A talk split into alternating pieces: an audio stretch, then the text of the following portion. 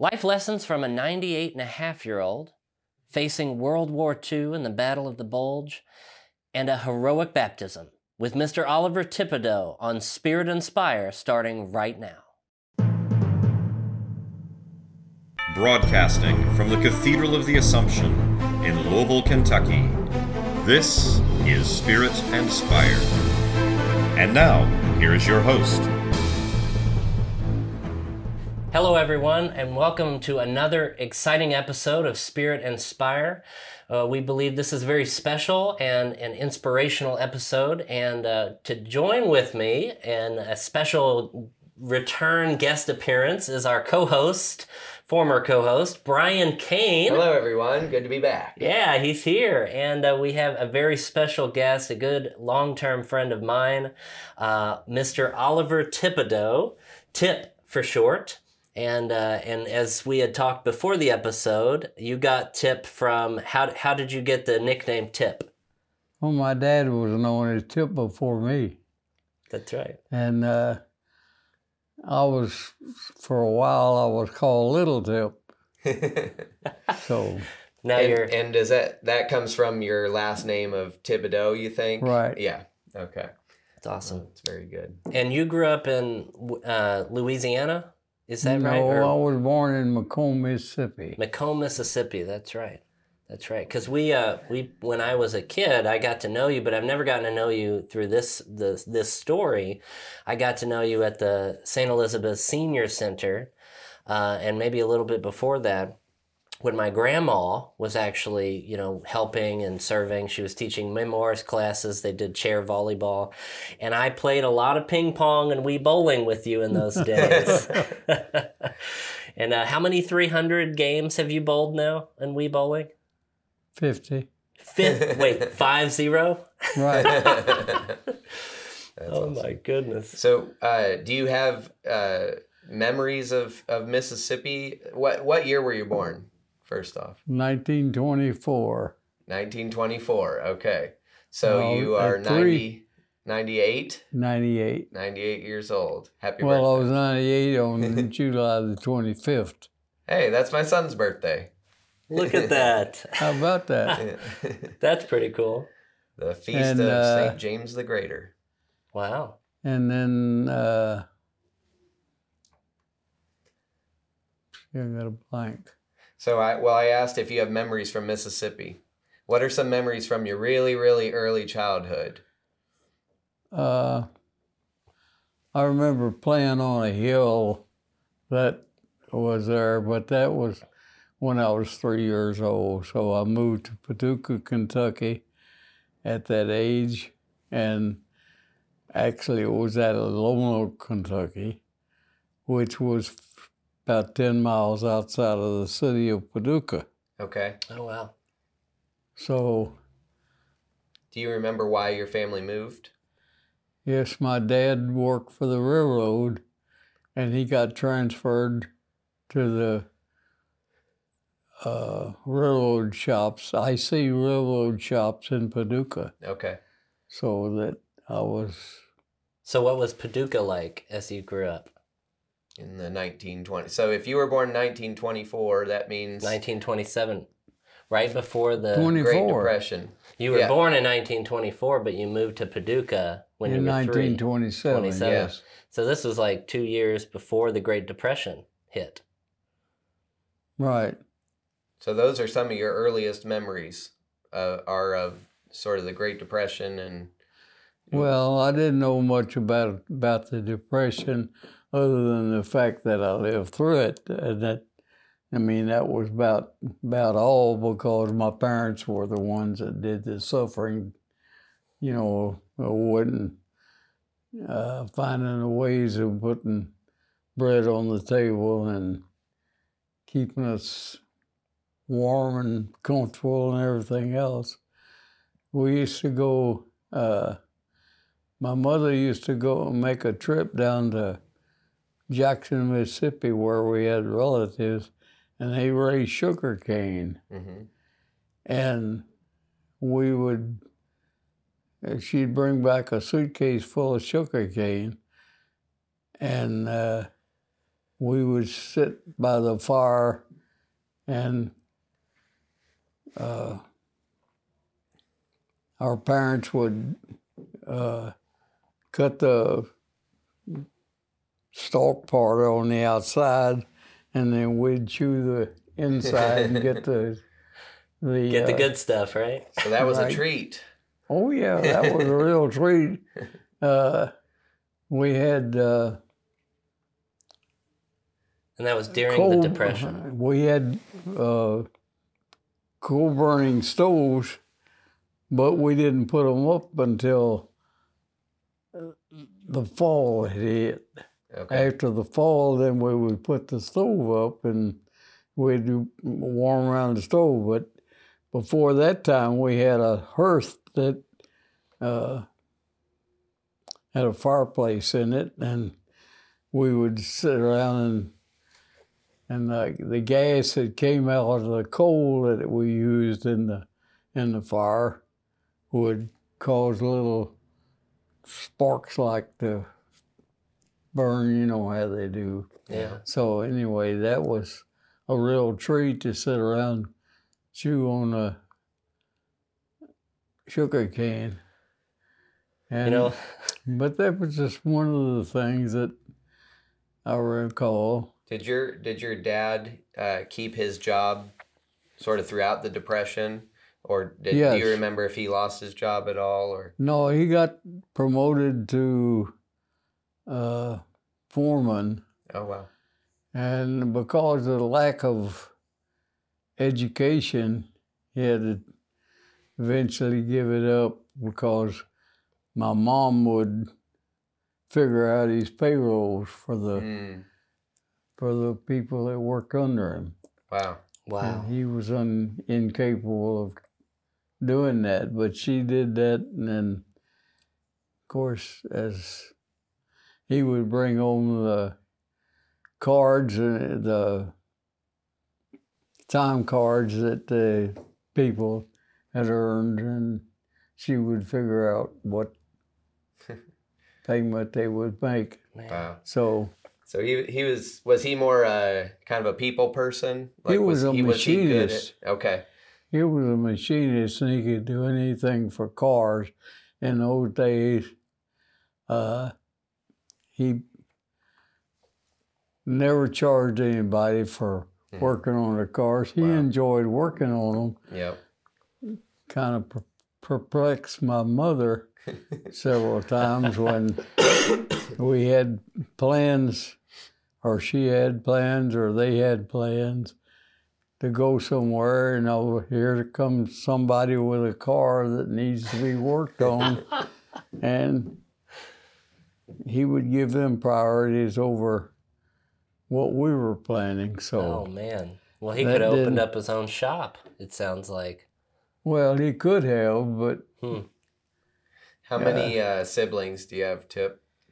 I have two sisters. What are their names? Norita and Edna. Edna was the oldest, and Norita was the younger. And then I followed. And, of course, I was spoiled because I was the only boy in the family. This...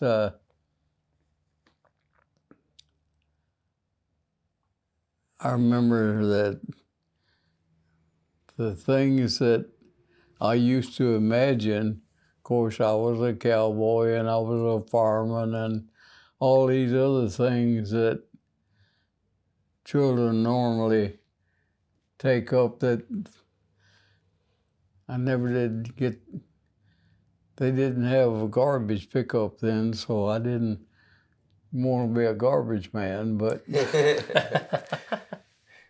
Well, and we were kind of saying before the show started how, you know, a lot of kids today have so much, and they don't even necessarily realize how much they had. But you had to depend on your imagination.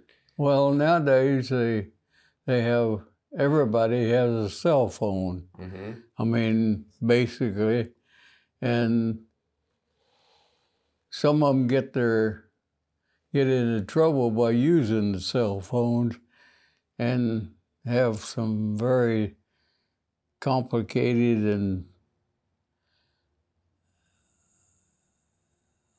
life-altering experiences because of it. Yes. And this is something that I didn't have to go through that phase of life because people were more or less good people. You had neighbors that they would come in and close up the house if it started raining while you were away from the house. Oh, yeah. And they'd borrow things from each other and return them. Sometimes they wouldn't even, we wouldn't even be home, and Miss Berry across the street would come over and help herself to certain cooking supplies that my mother had. We used to, during the summer, we would can goods for winter use, and all kinds of vegetables. It sounds to me like you had these really rich experiences with simple things, right? You know, and young people today. So. I mean, you're talking about sitting in front of a fireplace, watching the sparks fly from the fire, and eating sugar cane, right? And kids, it seems like many ways don't ever get to have those experiences because they get focused on things that are more entertaining in their minds or whatever it might be. But in many ways, like you're saying, it seems to take away from their sense of imagination. They're not creative. Right. They let other people be creative for them, and that can, I think, make things more difficult and not as fulfilling for young people today. But you maybe be able to share some of that with your story. I remember that we had two big oak trees out and beside the thing that had roots running, and I'd dig up underneath there and make. I had a block of wood, a couple of blocks of wood that they were the finest little cars you ever saw, you know, in my imagination. But as far as nowadays, they go to the shop and get a car that my imagination would have visualized out of that block of wood. You could make any car out of that block of wood. They have to go buy a new car to get the next car. Right. They got different sizes, different... I wanted to ask you, Tip, as we kind of, maybe conclude the early part of your childhood, and then maybe we can move into a little later in life, but what are some memories that are... Some memories of lessons you learned as a younger child. Are there any things that you remember your parents saying, or maybe a teacher, or like what are some of those early words or phrases that stand out to you that helped shape you into the man you became? Well, I remember when I was going with my dad, he went hunting, and he took me with him, and we started to... And I used to be considered as living in the country from the boys that I went to school with in Paducah. And I went to Lone Oak High School for the first 4 years, and then I transferred to the St. Mary's Academy, so I could make my first communion. No, that was St. John's I went to make my first communion. Then I transferred into St. Mary's Academy later. But remember these memories of how if a host was dropped during the time of people going to communion, they would put a what's the... A purificator or a... A cloth, the cloth that goes over the chalice that they would put down there, and nobody would go in that vicinity whatsoever. Mm-hmm.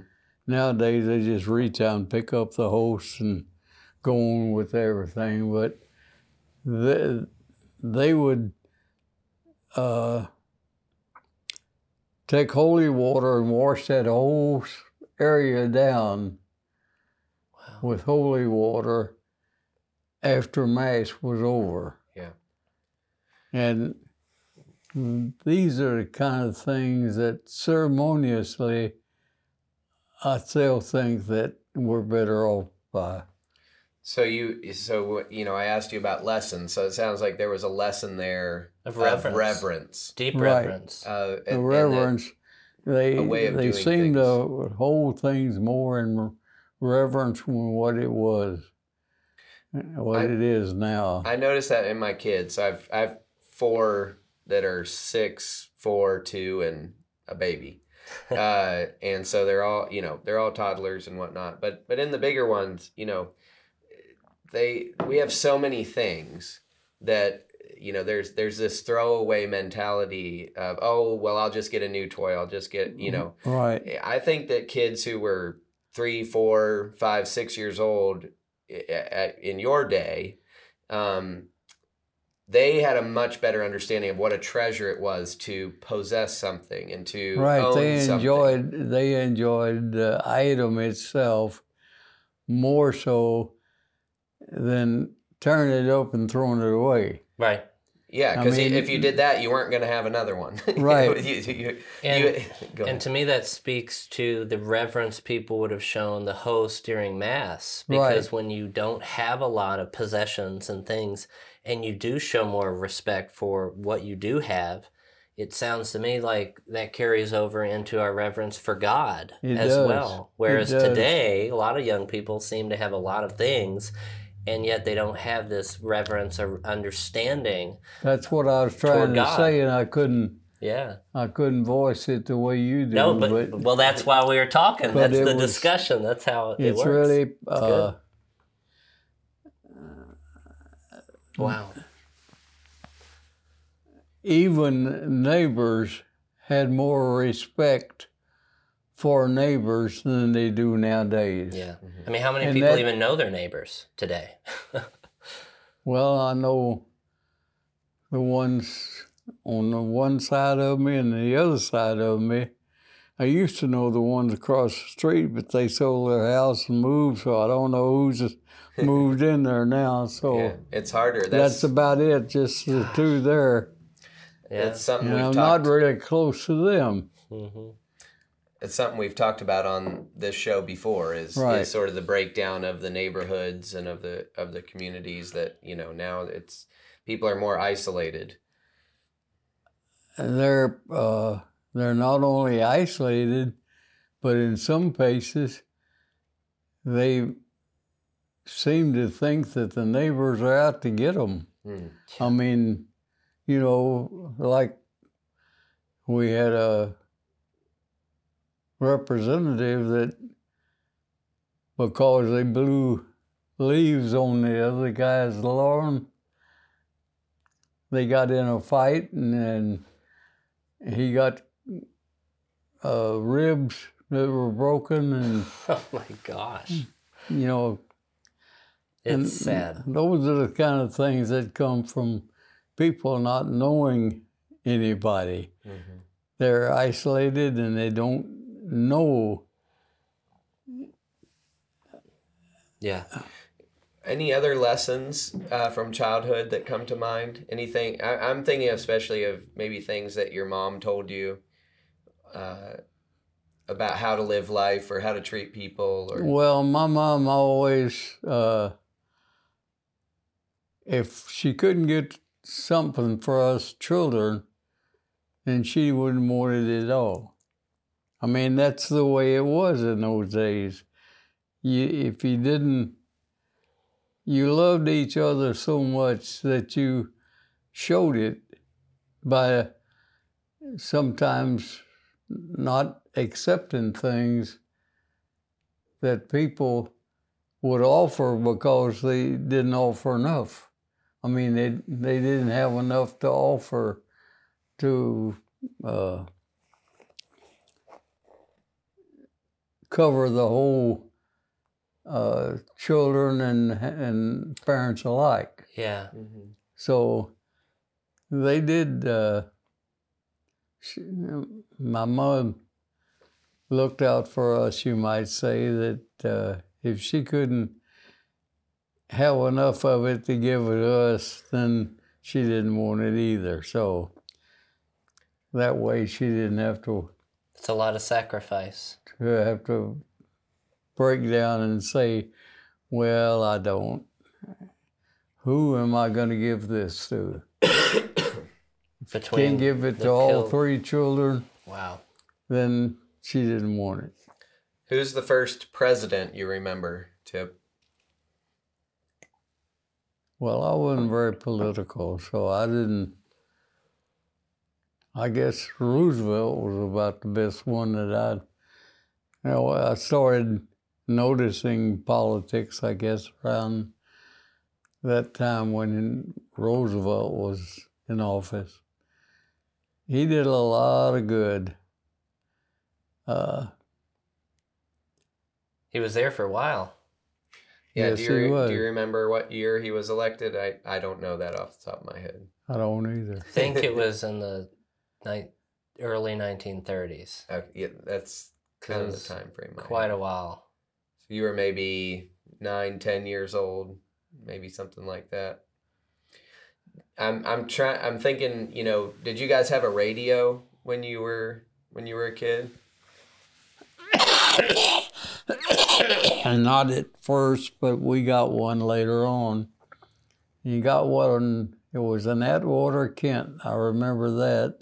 And it had a metal, it was a cabinet size that sat on the floor. My dad really liked to listen to Lowell Thomas. And he was a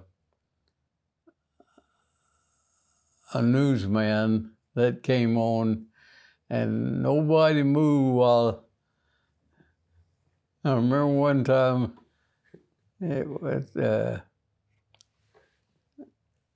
the coal stove, you know, we had a shaker on it. You shake the ashes down, and so that the fire could have room to blaze up and be warm inside the house.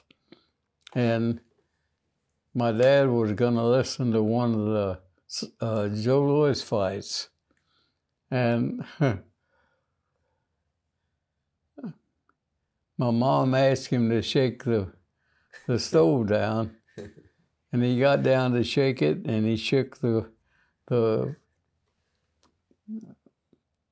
burnout coal down, and he get back in his chair, and they said, "The fight is over. The fight is over." Because Joe Louis had hit him with one punch and went down.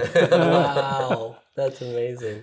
Now you had also I had heard you tell me this once before about getting a driver's license, but you had something before your driver's license, right? I had my student pilot license.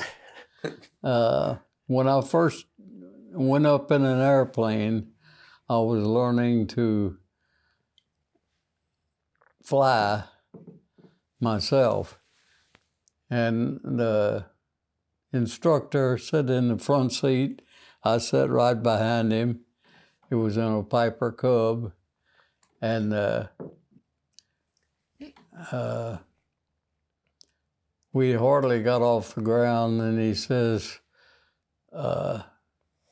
he had like a funnel stuck into a pipe. And then I had earphones that came off of that thing that I put on, and he said, "Take over the controls." And I thought, well, I'm hearing things. I didn't think that. I mean, he turned the plane over to me, and we're only maybe 100 foot off the ground. Oh, wow. And how old were you at this time?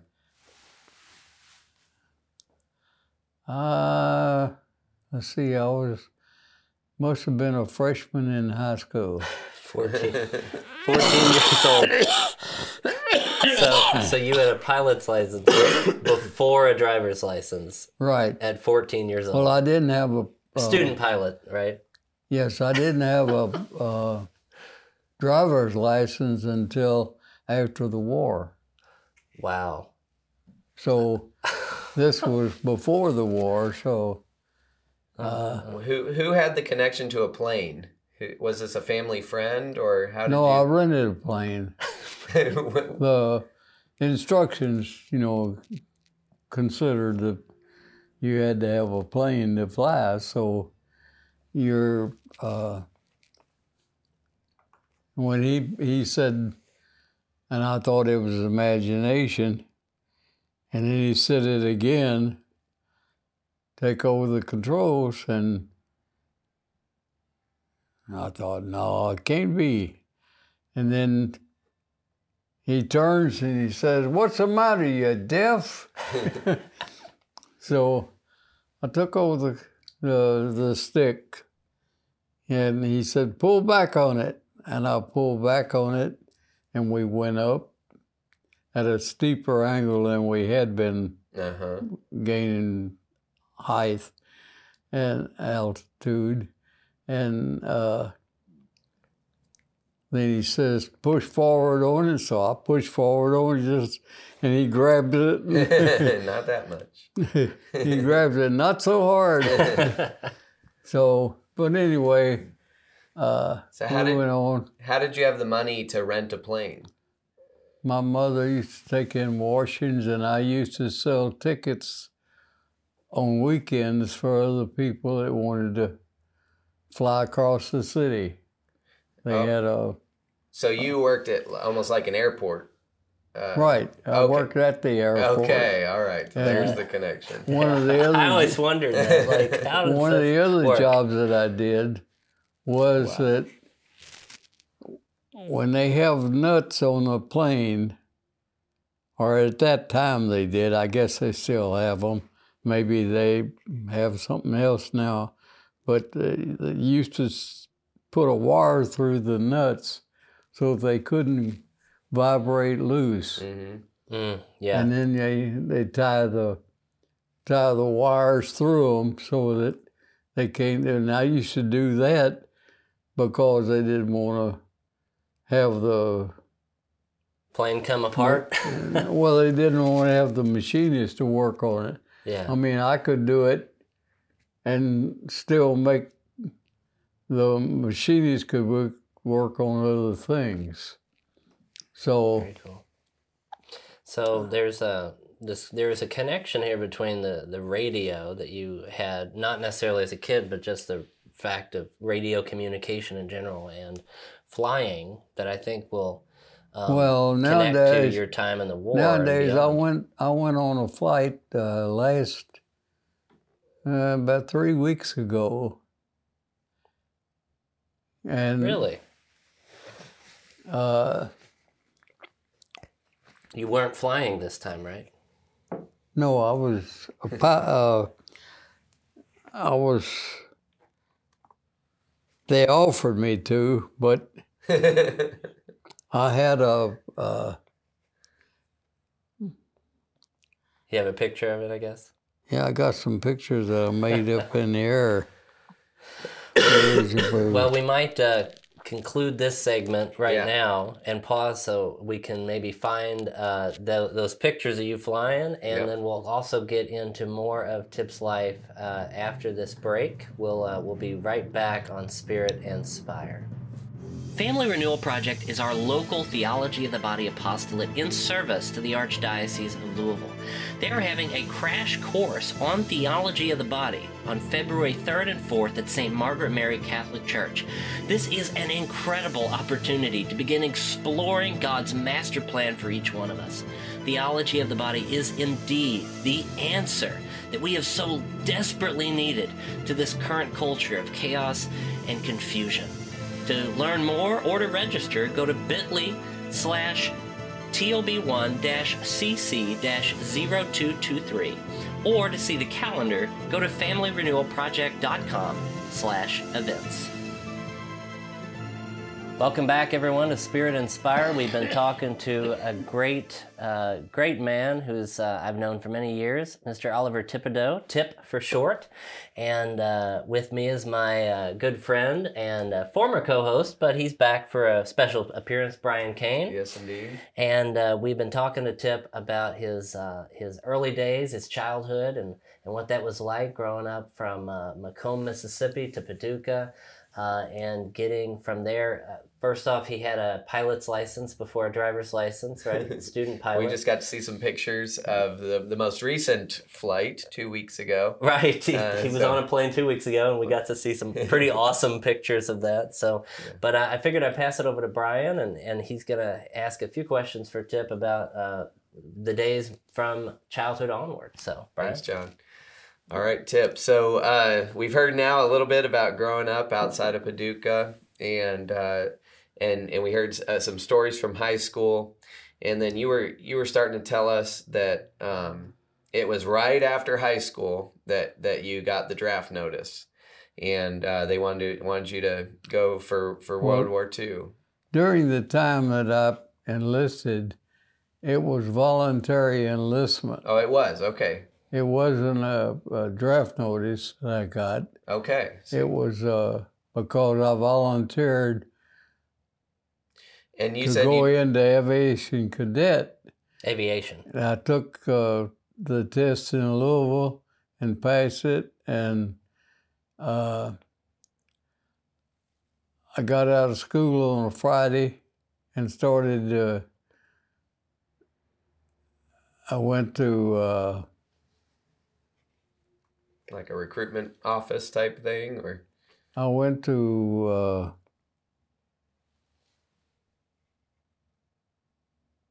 Camp Atterbury, Indiana, and by troop train, I was sent to Keesler Field, Mississippi for my basic training. Okay. They said I had to take basic training before I got into the cadet training. Yep. So and after cadet training you went where? No, after I had the basic training, then they sent me to Jefferson Barracks, Missouri, which was a place where everybody went, and they didn't. And then they said I had to go to a permanent place before I would apply for aviation cadet. So I went to, they sent me to Madison, Wisconsin. Okay. And talked me into taking a radio operator mechanic school. Which in case I got shot down and would be also be a part of the cadet training, which would ease the amount of knowledge I had to gain when I took the cadet training. Now at that time? So then I was sent, before I finished the course, I was sent overseas. Oh, wow. Went over on the Queen Elizabeth, which had 16, I think it was 16 or 14 bunk beds in a stateroom. And then... So this is, so the Queen Elizabeth, for some context. Okay, so just get context here. So you were in a radio training course, right? Right. It would coincide with his aviation cadet training. Right. So you're thinking you're going to be an aviation cadet, but all of a sudden they're like, "Hey, we need you." What on the front lines? Are you going in as infantry or? No, they sent me over to a base air depot in Manchester. Okay. It was actually in Warrington, England, and we docked it in Scotland. Okay. Greenock, Scotland. And then I applied again for aviation cadet and was supposed to come back to the States on a Monday. And on a Friday, there was a directive came through that said too many were using aviation cadet to get back to the States. Uh-huh. So they said nobody else would come back from overseas for that. So. And you're about 19 at this time, you think? That made me mad. So I went down and I knew I could fly the smaller planes that were used for the as a spotter for aircraft, for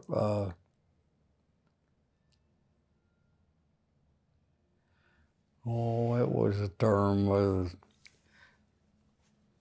for some of the bigger planes like the bombers or no, they're small planes that are used for like fighters. No, they're used to tell the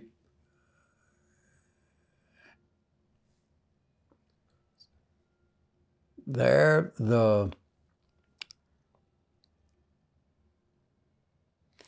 section that uses they shoot the bomb out and it explodes and hits the and then like they have artillery. Spotters in the air that tell them for the adjustments to make. I gotcha. So these are artillery strikes. Right, artillery. Yeah, that's what it was. Okay. So this is land artillery. Right. So the planes are flying and they're looking for targets. And the artillery shoots something. The planes watch where it goes. Right. And then they can say, okay, 10 degrees north or whatever. Right. They adjust their aim. So they asked me if I'd had any artillery training, and I said no, but I can learn. And they said we'd rather teach them to take off because they don't come back. So I volunteered for the infantry then. Then I went to Swindon, England for my advanced basic training, infantry training. And from there on, I went to... So pause there at advanced basic. So obviously the Allies are working together. Who's running the advanced basic training? Is this an American-run operation, or are they working with the Brits to train everybody? Like, are the people you're with at advanced basic, are those all Americans, or is it a lot of people from different countries? I never knew. Okay. My goodness. I was busy. Oh, yeah, you were caught up in all of it, right? My goodness, there was a lot of historical perspective that we might have on it, but you lived right through it. And it seems to me like when you found out that the aviation cadets were being trained to take off but not to land because they didn't expect them to come back. Well, that wasn't the basic training. That wasn't cadets. Oh, not the cadets, but the actual... That was the field artillery spotters. Right. But learning that they weren't coming back is why you were like, well, I don't want to die. I would rather join the infantry and have better chances, would you say? Or what? It just made me mad that I wasn't going to get to be an aviation cadet. So they weren't willing to train you? Well, I wanted to get into the war. Man. Guys were using it to get back home. He actually wanted to be an aviation cadet. Everybody else just wanted to get back to the U.S. Wow. So they said no more guys are going home. Gotcha. Okay, so you sign up for the infantry. Right. And then what happens? Then I after a basic training, I was sent into the Battle of the Bulge. What was that like? That's the part I didn't want to talk about because it was so humongous. But there was one incident that you might be interested in that while I was there, one of the fellows that I'd been in training with was an atheist, and he always was trying me because I had a strong religious training, and I believed in God, and he didn't. And he would always needle me about it.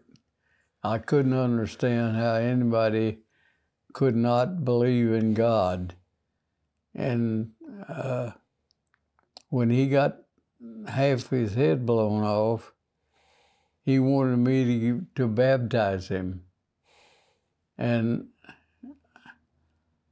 I said, I don't have to pour water over your head because you can be just by desire to want to be, you can become baptized. Yeah. And he said, no, that won't do. You got to pour the water over. So I did. I poured the water over and I blessed him and gave him what the priest would have given him and baptized him.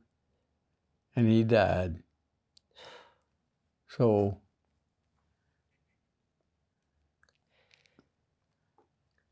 that's something that you can't forget. There's no way that I can ever forget it, even though I've tried. What was his name? I don't remember. Truthfully, I don't. I've tried to forget it, but that's one of the horrors of war that I just didn't want to be part of. But it made me more set in my belief in God, that even though he didn't believe in God, when time came, he wanted to believe in God. That maybe, who knows, maybe something I said in arguments with him finally got through to him. I don't know it, but he wanted to be baptized, and I did, so he was baptized. Well, just maybe, Tip, one day you'll get to meet that man. That's the hope, right? If he made it, yeah. That's right. If he didn't make it, I don't want to see him. Well, right. Right. If your story's, if the timing of your story is true, Tip, it sounds pretty likely that you're going to see him in heaven. It doesn't sound like there was much time after he was baptized. Well, I don't know. Leave it to God. I didn't know enough about his life other than the fact that he didn't believe in God. Well, so. Tip, think about the good thief on the cross. You know, this life that maybe, just maybe, you were like Jesus to him in that moment of welcoming him into paradise when he was in his last possible seconds of life. That's my hope, of course, that it got him into the threshold. But so, I really don't know what. Yeah. So Tip, you know, I know it's hard to talk about the war, and you can share anything you want to or don't want to share. But you know, as we talked about at the beginning, you know, there's a lot of young people out there that don't feel connected to their history and that don't understand the battles that have been won and that don't understand what it's actually like to be on a battlefield and not just on a battlefield in a video game. And so when you share those things, you're making a sacrifice, you know, by going back there and reliving that suffering, which is what you're doing. You're also enabling the young people watching to have a lens into that and to say, oh, okay, maybe I understand on a different level than I did before. So maybe you could talk about lessons you learned from being in the infantry in World War II, or maybe you could talk about, you know, what did we win in world? What does humanity? What do we win in war, and what do we lose in war? We lost a lot of bodies. We lost a lot of things that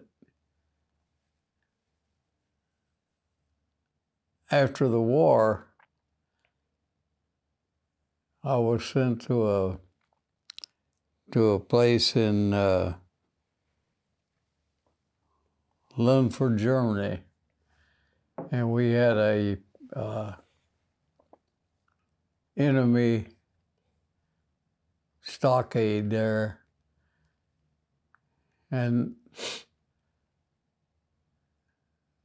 they would all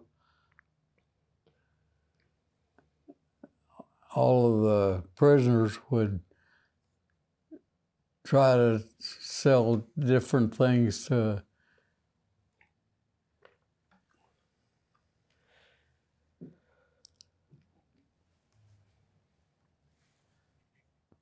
the soldiers that were guarding them. And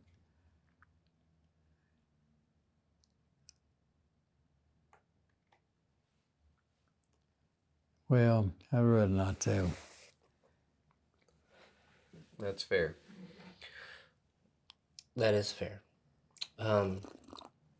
Tip, you had mentioned to me before, you know, some tough experiences, you know, being not just in the Battle of Bulge, but, you know, these moments of intense suffering that, you know, that in many cases, not perhaps just you, but many soldiers who went through those things because of the chaos of what war is. Many records are lost or confused or all kinds of things. Like I have a cousin who's around your age, and he was in the war, but they kept transferring him from battalion to battalion. And it turns out that on his birth certificate, his dad had named him something that his mom didn't want him to be named. So, but he never knew that, so he would always go by Ralph Martin. But somebody else would always, so they kept transferring him, and because of that, he didn't end up going to war at all. So he somehow survived it all, but his records were all confused and lost in different ways. And I feel like that's perhaps the case for some people. And what you had shared with me is, you know, being in the midst of some of that. My records were lost, and I had to stay in the service over a month till they found my records, so I could be discharged. I couldn't be discharged without having the golden goose given to me, and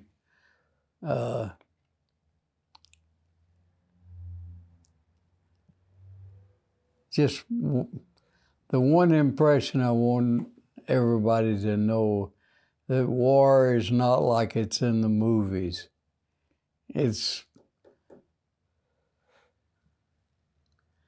It may be for some people, I guess, maybe, but not for me. I just don't like what happened in the war. Tell us more about what you mean, Tip. Why is it not like it is in the movies? It's not, maybe you mean it's not glamorous or it's not... Right. They glamorize it and make it look like it's all according to the character, you know, that they do the great things. Everybody don't do great things in the war. There's very few of them, in fact, that do the brave things that, and you sometimes don't feel like that you want to be a part of the misery that goes with some of the ones that don't have that type of personality to go forward and save a lot of lives and do this and that and the other, that just don't compensate for that. I would think that there's, as a man, it's probably the most fear you're ever experiencing. And I think when, a lot of times when we feel fear, we can also feel shame that we feel that fear. Right. I agree. That's, y'all don't matter.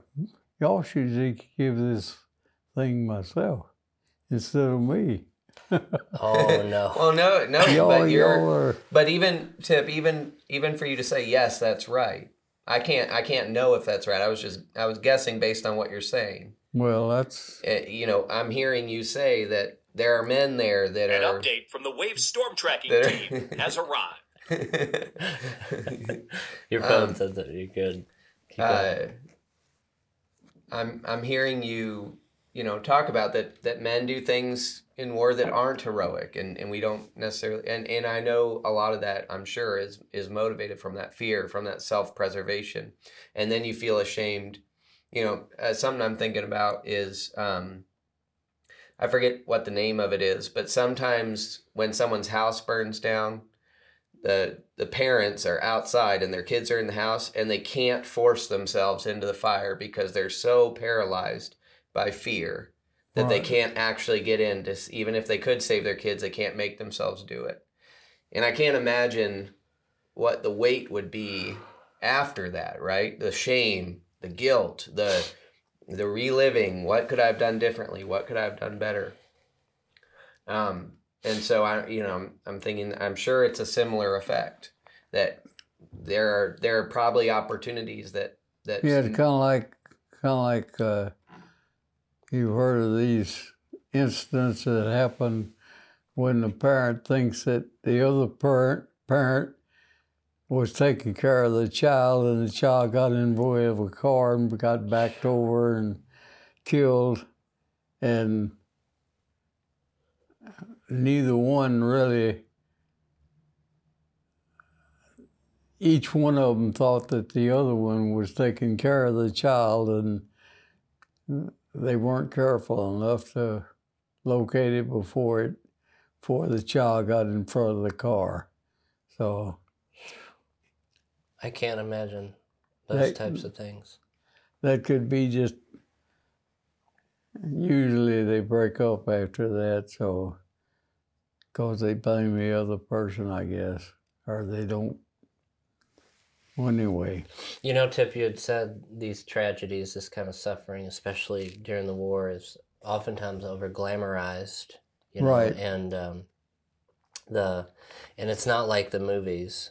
Though I did hear a story, and I'm not going to say it's definitely right or not, but it would make sense to me based on the intensity of it. But there's a famous movie that depicts World War II pretty powerfully, and that's called Saving Private Ryan, and it was made back in the late 1990s. And it was all about these this team of men going in to the behind enemy lines to save a man whose other three brothers had died in the field of in the battle. And there's this opening scene of this movie is the beginning, the moment the men stormed the beaches of Normandy and everything that took place there. And apparently some of the men who lived through Normandy were there when it first came out in the movie theaters, and it was so intense that it, and realistic that the men who had gone through it left the theater during that opening scene because it brought back a lot of those memories, and the PTSD was pretty intense. And I remember seeing that scene myself, and that just a lot of that. The carnage, you know, the chaos that on a movie screen, for a lot of young people even, or video games, like we said, that seems to be, well, I'm on the other side of the screen. I'm not in danger. Right. I can watch other people suffer, but I'm not affected by that, you know. But to live through that, I feel is a little bit different. It is. I guarantee you. They're following primarily one man or a group of men, and it glamorizes the fact that they do the right thing and are brave enough to go. But there's others that are not brave enough or don't have the same personality to realize what they could do, you know. So it's one of these forms that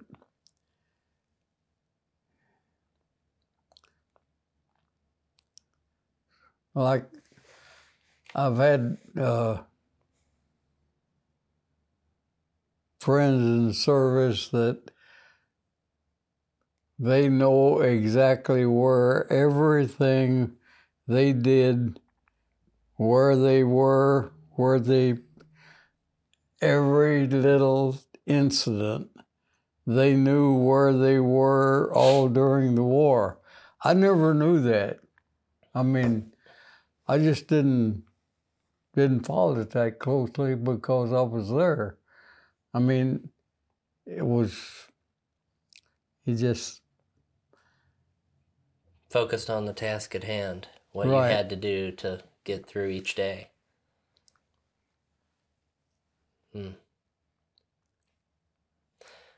Well, I think at this moment, maybe we will take a quick pause and take a moment to let our audience kind of debrief, and we'll be back in a short while on Spirit and Spire as we continue our story in time with Oliver Thibodeaux.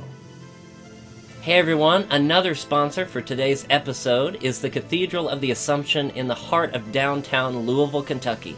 It is the spiritual center of parish and family life and is a historic treasure for the Catholic Church in America. Take a tour or consider visiting for Mass. Check them out at cathedraloftheassumption.org. Welcome back to Spirit and Spire, everyone. We've been interviewing our good friend, Mr. Oliver Thibodeaux. Tip, he has been a great friend for many years, and he was in World War II, and so we've been talking a lot about some of that experience, you know, after his childhood and graduation from high school, entering the war, and wanting to do aviation, but eventually moving toward the infantry and facing the experiences in the Battle of the Bulge. That's what we talked about in our last segment. And you'd even mentioned to me at different times that you had been a prisoner of war, you know, and while those were maybe short stints, I mean, there's still some level of wow that you had. I mean, the very fact that you can say that is powerful and difficult and amazing for many people who have no concept or no experience or any feeling like that would ever happen in their own lifetime. You know, there are many people today, young people, who are so detached from anything like that, that to even hear that to them might grip their attention, might say, wow, who is this guy? Like, how can I get to know him? Maybe he has something to teach me. Even if it may have seemed insignificant living through it at the time, there's something powerful to be said. And first off, I just thank you, Tip, for your service, but also your life. You know, not just the short time you were in the war and all the difficult suffering, but even the aftermath, having to live with it. You know, that is a sacrifice in and of itself. And not knowing necessarily what was going on at the time because of all the intensity of what you were experiencing, it shows to me your character because of what you did when you came home and the stability and commitment and faith you showed in your life after that. So I thank you. You're welcome. So with that, I mean, do you have anything from the war onward that you would like to share or about life after the war or as you left? How'd you meet your wife? Yeah, simple things like that. My wife was a friend of my sister. They worked at Seagram's Distillery, and I met her through my sister. And what do you remember how you met? Like, did she set you up on a date, or did you meet her at a party? Do you remember? No, she came to visit my sister. Oh, at home. You moved? Did you move back in with your parents after the war? Well, yeah. Okay.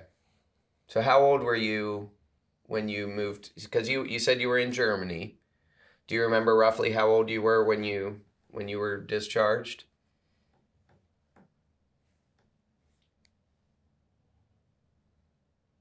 It must have been about, 21 or 22. Okay. So you moved back in with your parents then. And did you get a job right away, or was that sort of a time of rest and recuperation? By the time I got back from the war, they had running water inside. And we didn't, when I went into service, we were using a well and a cistern. And the well was used for drinking and utilizing but the cistern was used for cleaning clothes and taking baths. Yep. If you take a bath during that time, everybody took a bath on Saturdays. That was the way life was at that time. Once a week. Whether you needed it or not. Right. Well, there's a lot to be said for that maybe that would cut down a lot of cancer that people get nowadays because they do take showers every day. And maybe you're right. They're not as exposed to the natural world. They're not exposed to some of these things that are in the water. Yeah, you just got to build up your immunity, right? So, Tip. So I worked. So we wanted to hear about meeting your wife. Well, it wasn't any big deal. I mean, well, how'd you ask her out on a date? Like, what did you do? A lot of guys don't know how to ask girls on dates at all today. How did you do it? Was it love at first sight, or did you have to woo her? What? No, we used to I came to Louisville, and she lived in Louisville. I used to go over to their place over on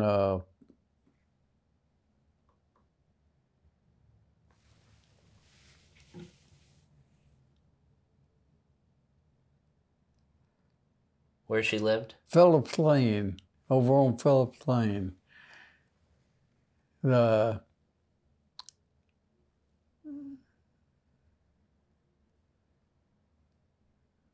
They had a house there, and I went to U of L, and while I was going to U of L, I'd go and spend evenings over there. So who had the house? Is this your sister? No, this was her mother and father. What was your wife's name, by the way? Margaret. Margaret. Okay. So Margaret lived with her parents. And right. He'd visit her go visit in the evening. Very suave. I was going to U of L, and I stayed in a dormitory. That's right. And I graduated in 1951. Is that your ring? Yep. College ring. Look at that. That's cool. 1951. Wow. What did you get your degree in? Industrial management. Okay. Now, okay, so you're going over to her house. Were you guys talking marriage right away? No. I graduated in 51, and that's when we got married, in 51. So things moved pretty quick back then. And I got we lived over on, got an apartment on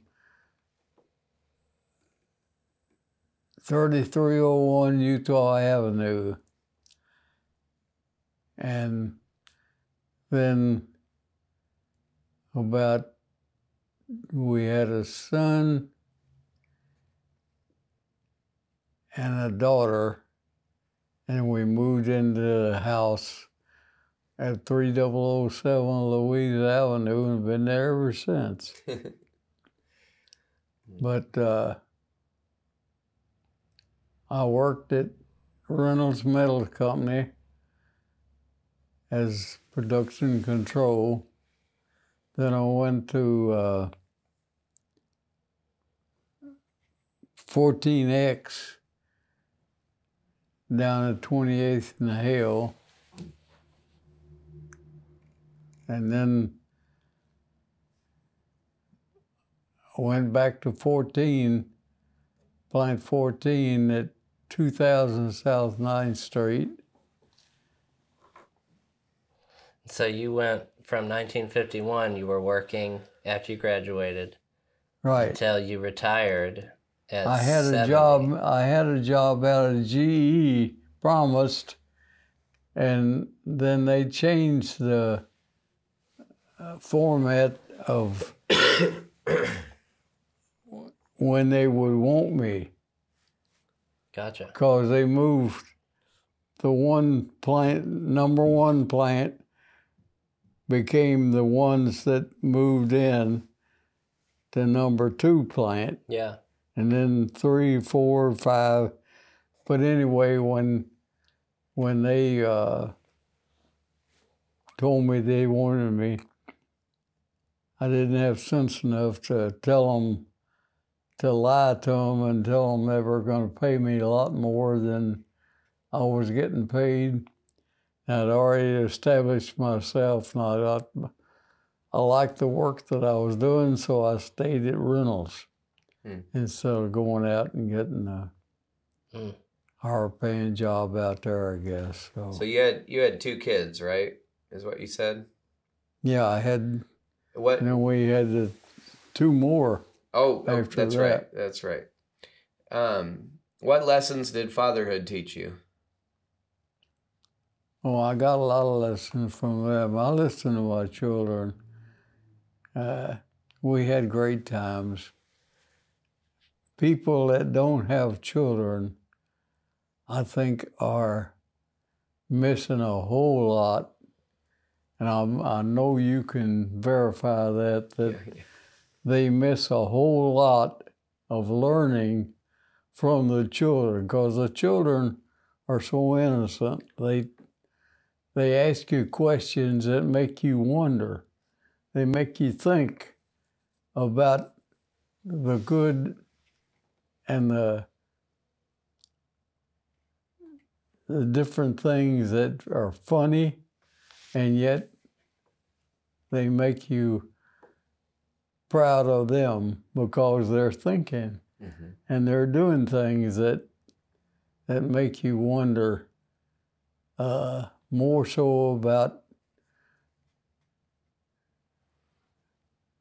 what a little bug is thinking or something, you know, in their minds there, which makes me wonder, with all these big planes flying now that are packing tons of materials inside, what does a bird think when they see it coming? Right. So, I mean, it's a learning experience. You get a lot of different things from children because they're clear thinking. Mm. They're not. Yeah, they're pure of heart. Right. You know, it's like what Jesus tells us: unless you become like little children, you will not enter the kingdom of heaven. And it feels to me like there's that childlike spirit within you, Tip, you know, after all the games of ping pong and Wii bowling, as I mentioned before. You still do that. Well, those 50 games were all earned while I was in my 90s. That's amazing. What lessons did being a husband teach you? What did you learn from your wife? That's a good question. Learn to say yes, dear. Whatever you say. No, that we never. My wife was one that always told my children until I stopped it that wait till your daddy gets home. Well, by the time I got home, they had forgotten all about what it was that she was going to tell me that. So those are the kind of things that you punish your child at the time it happens, because you don't, the child is not going to remember from the time that they do something that the mother didn't like. And to say, wait till your father gets home and I tell him, they just don't relate to that, because they have to have immediate, because they're not tied down to where they want to have punishment hanging over their heads all the time. Yeah. What the sacrifices that are required to be a husband and a father. What do you think about sacrifice and the meaning that it can give a man? Well, I think that you have to definitely realize that you have to be the fourth runner and make sure that you don't spend more than you have to spend. I hear of these people that owe $15,000 or more. Yeah. I've never been in debt, never. My parents, when they taught me if you can't afford it, you don't need it. God will give you the things that you need, but the things that you want are on your own. Mm. Mm. That is very true. Yeah, that's beautiful advice. That's pertinent to me. I struggle to stay focused on a budget and you know, so it's something that I'm trying to learn right now. Well, there are so many different things that the advancement of science and stuff have allowed. I've got a watch here now that tells me. It's a smartwatch. Pretty cool watch. When my grandson gets here, he's going to set it up for me, but it's not set right now. Okay. So it's not quite smart yet. But it connects to your phone. It connects to the phone with a Bluetooth. Bluetooth. Yeah. And it tells you all of those. Well, you can schedule it whatever you want to schedule it. Yeah. But it tells you what your heart rate is and what your whatever you want to, how many steps you take and how many. Keeps track of a lot of things. How many breaths you take. Tip, what do you think's the most significant technological advancement in your lifetime, or maybe one or two? Oh boy, there's a whole lot of them. What's changed the world the most? Do you think, or changed how people live the most? I really can't. There are so many different things that advance. I've got a car that has more significant things on it, and I think that's probably the best solution that we're definitely not doing the best we can do to make life on the planet livable. We're doing things that are contrary to what taking care of the planet means, and doing all these things that one country may be doing one thing, but some other country would be doing something else. And we can't control what other countries do, and sometimes can't even control what we do in our own country. And a lot of it's against God's plan for creation, for the world, you know? Well, now they're trying to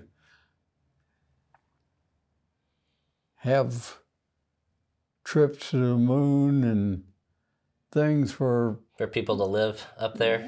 Yeah. Yeah, I've heard some of that. I think we ought to send all the prisoners up there. Oh, that's terrible. Let them fight themselves out. My goodness. Well, there's... but anyway. There's one thing that I know that you've been committed to throughout your life that I'd like to mention in our last segment that we'll make very short, you know, so we'll do a quick pause and then we'll be right back, all right? So everyone will be right back on Spirit and Spire after this. Hey everyone, here at Spirit and Spire, we want to serve our community by highlighting God's work in our parishes, schools, and apostolates. We hope to bring renewal and unity between all those in the body of Christ. If you would like a shout-out in the next episode of Spirit Inspire, go to spiritinspire.com or email us at spiritinspire@gmail.com. Thanks and God bless. Welcome back, everyone, to Spirit and Spire. This is our final segment with Mr. Oliver Thibodeaux. He was in World War II. He's had a pretty powerful story and amazing life filled with lots of adventure. And he's also been a hardworking man who's loved his family and been very committed to them throughout his life. He's 98 and a half years old, and he's gotten 5,300 score Wii bowling games, and he beats me in ping pong anytime I've played him. So, I think one of the most powerful things that I've gotten to know Tip about is his commitment to life and family and the importance of being in favor of life, you know, especially when it comes to the most innocent people in the world, young people, babies even. And so, Tip, do you have any words of wisdom to share with young people, young families, when it comes to having children and being open to life? Well, they say that they should take in consideration the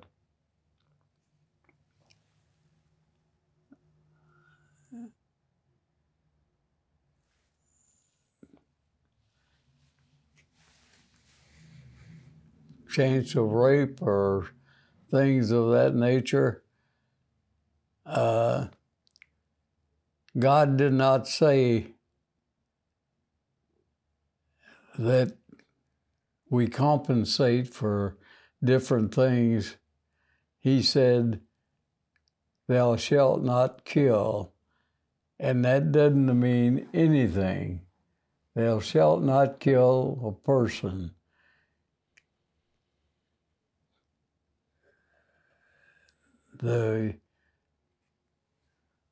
This outfit that deals with abortion, all they do is kill. And regardless, that should not take place. They should be prosecuted for killing. Yeah. In my opinion. And how can we encourage young people to, you know, who are in difficult situations like that, to trust God through, you know, unexpected pregnancies or anything like that? Well, I think that if a child is unwanted, the mother should have the child and put it up for adoption. I think that regardless of what age restrictions or whatnot, that it's a hard question to answer, but actually I think that the time for a woman to be in charge of her body is in the time of inceptions and not the time that the child is born. Mm. But I feel like that the mother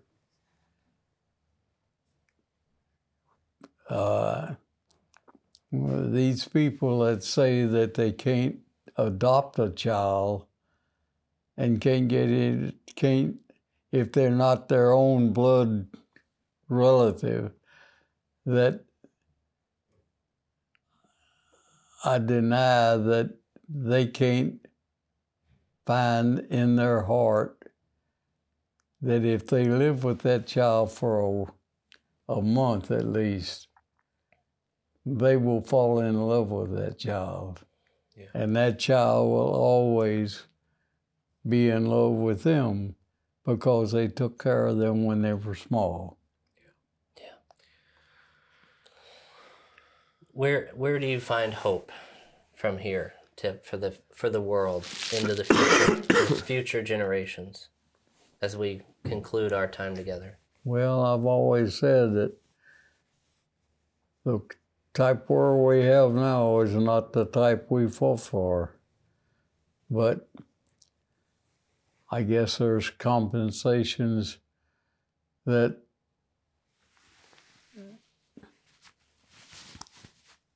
more than someone that has made more in their life than I have, I guess could really appreciate more so than what I have to offer. But I've enjoyed the life I've had. I just still have times when I'd like to be able to, I contribute to different things like the DAV and the Memphis, the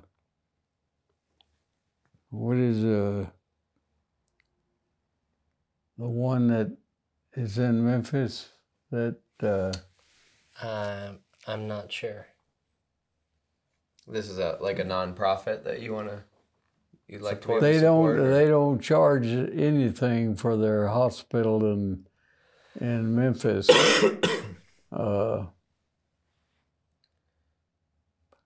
No, I can't think of the name of it right now.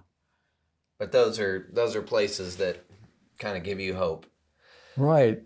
People doing good. I think that if we had, there's a lot of people that don't get credit for things that they offer, and in some cases they're scammed, and there are scams that I've had any number of scams.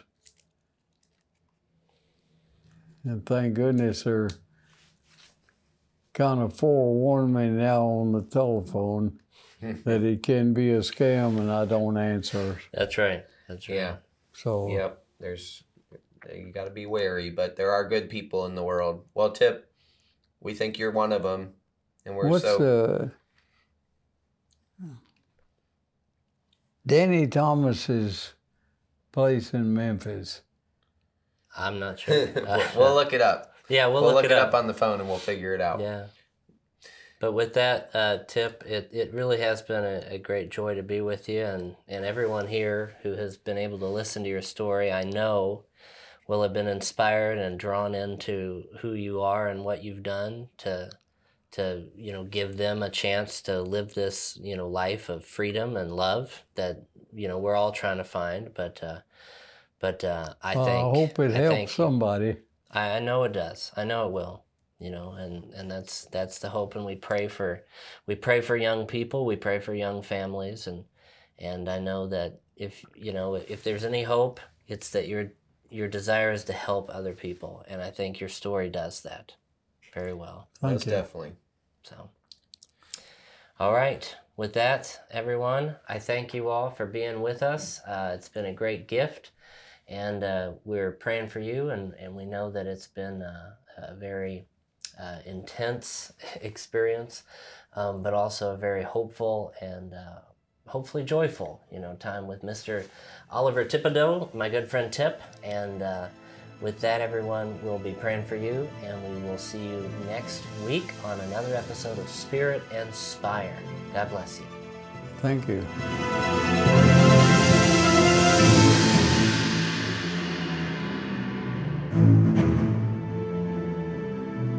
you.